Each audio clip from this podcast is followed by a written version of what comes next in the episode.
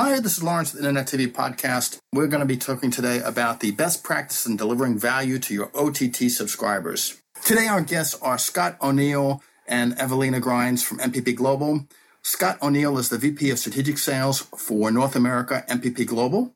Scott is responsible for leading a cross vertical organization by assisting media and entertainment companies with identity management, CRM, and e commerce solutions. He is a strategic and media technology professional with over 10 years of US and UK client services and leadership experience. Evelina Grinds is the Vice President of Media and Entertainment for MPP Global. Evelina is responsible for assisting media brands across North America with identity management, CRM, and e commerce solutions. She is a strategic and media technology professional with a focus on evolving TV, sports, and OTT sectors. Wow, what an amazing background you guys have. Basically, you're the gurus of the OTT world. So, welcome to our Internet TV Plus podcast show. How are you guys doing today? Very good. Thank you, Lawrence. And yourself? Very good, thank you. Uh, Scott, we met at the NAB show and you dazzled me with your experience and how you guys are helping companies in North America and global with the OTT system. So we've got a bunch of questions. Are we ready to get started? Absolutely. Okay, so let's start off with what do you see as a contributing factor to the value proposition for OTT subscribers? Well, for me, you know, content is always king. And without having content at the forefront of your OTT platform, you know, you're not going to get many subscribers. But assuming you have great content, the next thing is to really, you know, look to make the experience as exciting as enticing to the users and as seamless as possible. Being able to personalize the content and recommend different genres of content based on the user's browsing behavior, based on their behavior on the site and the type of content that they're most interested in, you know, is really a very key aspect. It's also very important to, you know, promote timely and relevant offers to the users to encourage them down the conversion funnel to convert the casual grazer into the paid subscriber or even your retail rental model.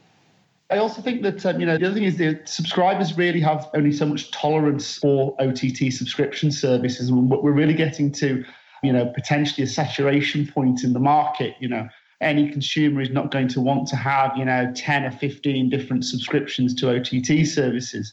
So the idea of having a walled garden OTT service such as Netflix, I think, is probably going to wane a little in the coming years or year or so because really consumers are going to want to try before they buy. They're going to want to see what content, they're going to want to experience the platform and what it gives them.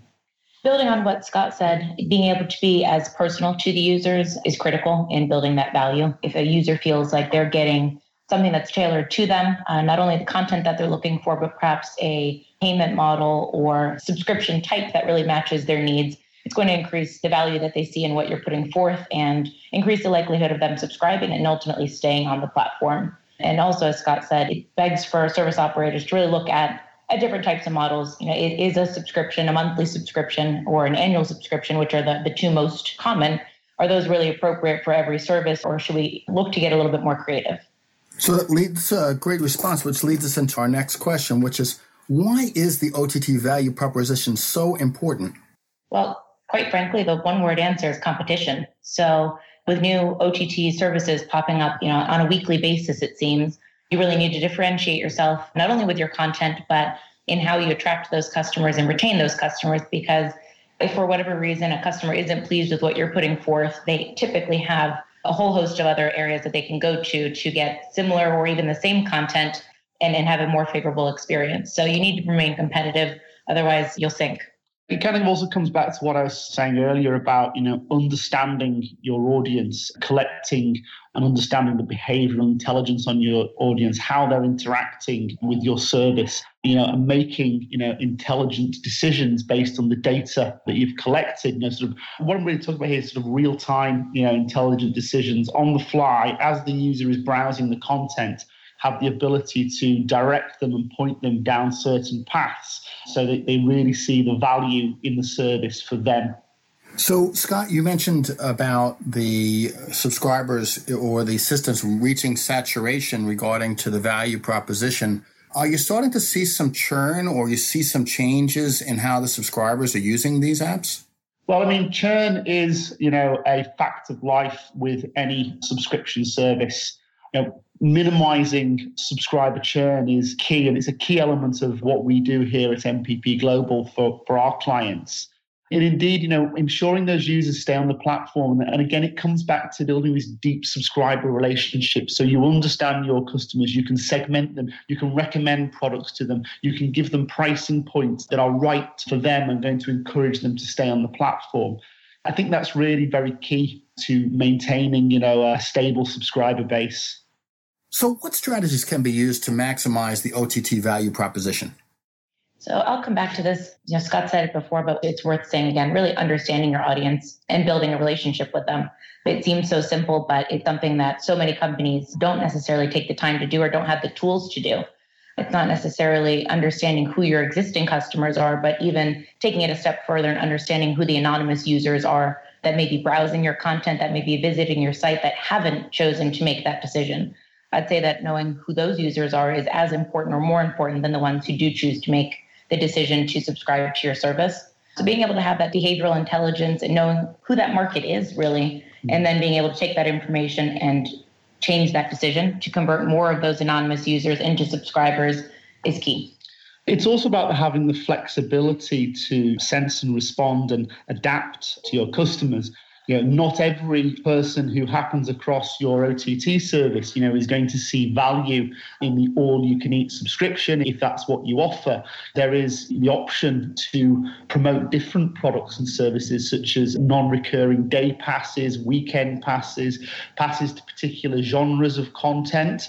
And what this has the net gain of doing is it enables users to try out the service, to try out the content. And then, you know, once you've got them in purchasing in some way, you know, you can then try and migrate them onto the full subscription, which is ultimately what every OTT company wants. They want, you know, full subscribers on a monthly basis, you know, predictable recurring revenue. But in order to get there, you may have to use some tactical measures to you know at least get your audience paying for content because there's different segments of the audience and not all of those segments, you know, the all you can eat subscription is going to be right for. So, along those lines, is one of the things that MPP Global does, does it do viewer behavior analysis? Is that one of the things you do? Part of the eSuite platform, you know, we have the capability to identify anonymous users and track their behavior across the site how they're interacting with the site, what types of content they're looking at, how much content they're watching, how many minutes or hours or all that. And then using that data, um, you know, we have automated rules-based decisioning that can direct users down different paths, surface different products to them, and that type of thing.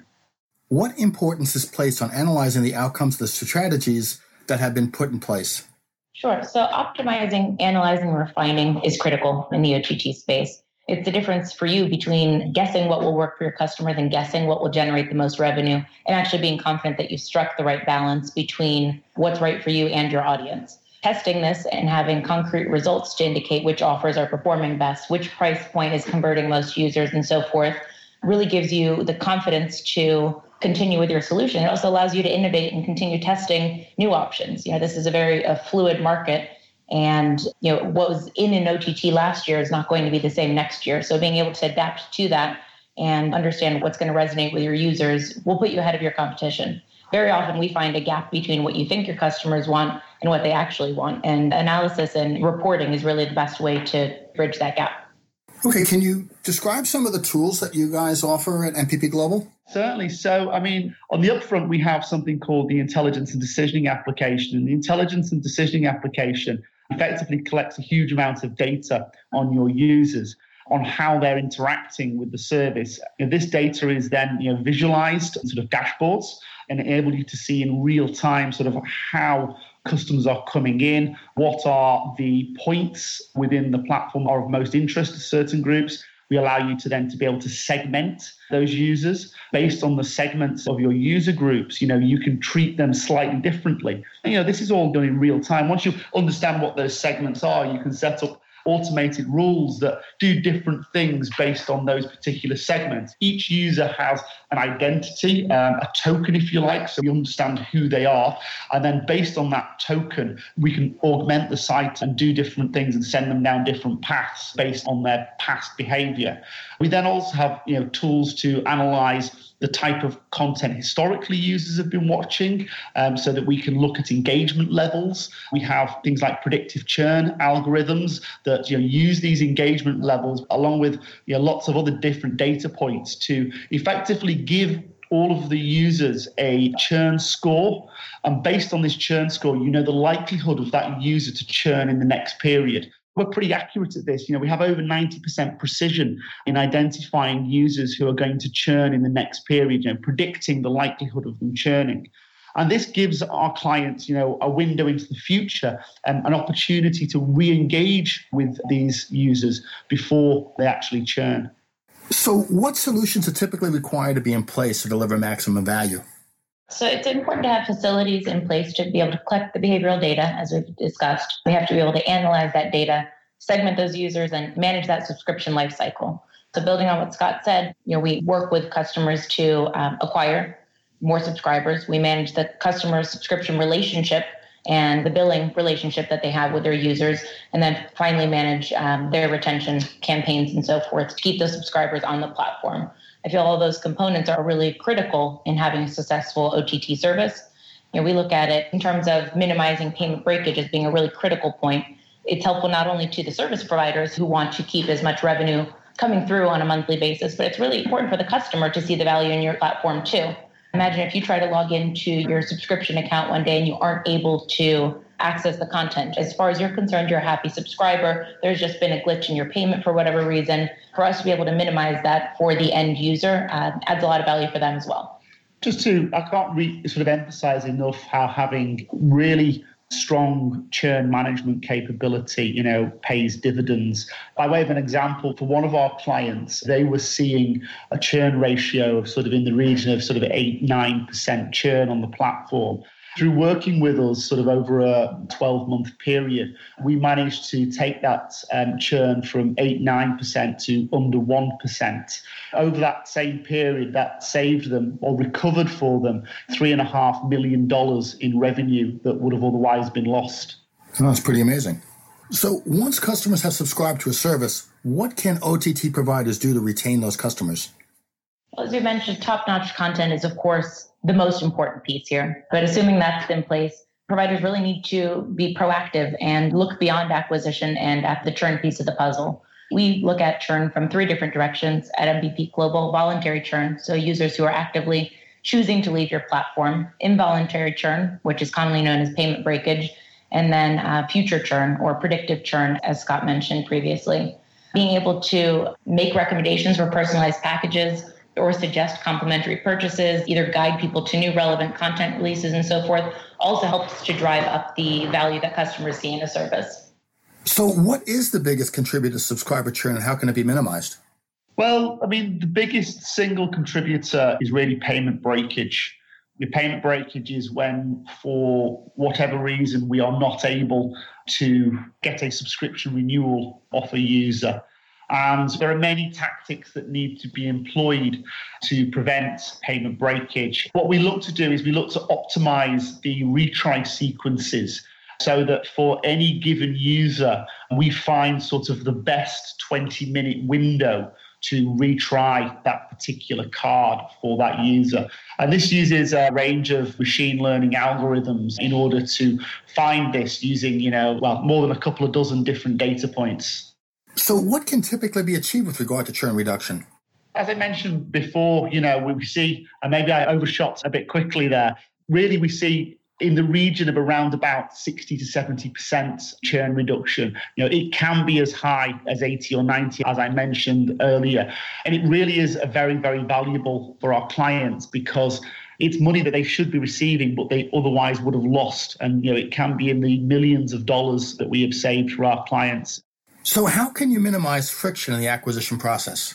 So, minimizing friction in the acquisition process really comes down to user experience and making sure that your subscription management platform is seamlessly integrated into your OTT service and provides your users with both a very easy checkout flow, a very easy ability to relog in and to get access to the service. And this includes accessing across, you know, devices and providing single sign-on to all devices. Because as a user, if I am a subscriber, I want to very easily be able to access my content on all devices. It also means providing you know, user self-care facilities so I can you know, very easily manage my account. These are all sort of features that we provide as part of the eSuite platform. And you know, we enable our clients to stand up these services, you know, relatively quickly, having done all of the hard work for them. So what subscription products and offers tend to work the best in the marketplace? So subscriptions are popular for obvious reasons. Recurring revenue is the gold that most operators are aspiring for. That being said, I think it's worth considering that a monthly or annual subscription, uh, the most common two, aren't always the best solution. Some of our customers historically have experimented with shorter subscriptions, day passes, week passes, or in the world of sports, maybe season passes, rather than trying to get a full year commitment up front. Why this has been great is, is it reduces the barrier to entry for those customers. Making a one day commitment is certainly a lot easier than making a monthly commitment but it also generates higher margins for the, the service provider. Let's say I can charge $7.99 for a, a one day pass to uh, an elite sports event or um, $19 for a monthly subscription. I'm not a great mathematician, but certainly a couple day passes would far exceed the monthly revenue. So it's a win win for both ends of the spectrum. Going back to what we've said about testing and uh, having that flexibility, it really allows you to play around with various plans and price points to see what works best for you. You can route some of your traffic to see only day and week passes and other traffic to a monthly subscription, and ultimately look back at the data to see what's performing better. And um, some of our customers have even eliminated the longer subscriptions in favor of those short ones as an overall strategy. With regard to offers across our clients, we see success with a number of different types of campaigns there's important decisions to be made around even something as simple as free offers. Are the free offers obligation free or not? And this is with regard to free trials. So, no obligation free offer doesn't require payment details up front, which of course you can imagine more people would subscribe at that stage, but wouldn't necessarily stay on once that free period has elapsed. This can still be very worthwhile for an operator to undertake because just the data you're able to gain in that short trial period is worth quite a bit uh, now you have contact information and uh, viewer behavior data on those users, even if they haven't stayed along. And then you have the opportunity to re engage with them and, and, try to persuade them to come back, resubscribe, purchase a different product, maybe purchase just a, a portion of the overall platform. As Scott mentioned earlier, uh, maybe just the sports pack or just the movies pass at that point. So, what else is required as part of the OTT value chain? You know, first and foremost, it's very important to have a robust and reliable video delivery platform and player. The user being able to watch the content is paramount. If you don't have that, then really everything else falls away anyhow.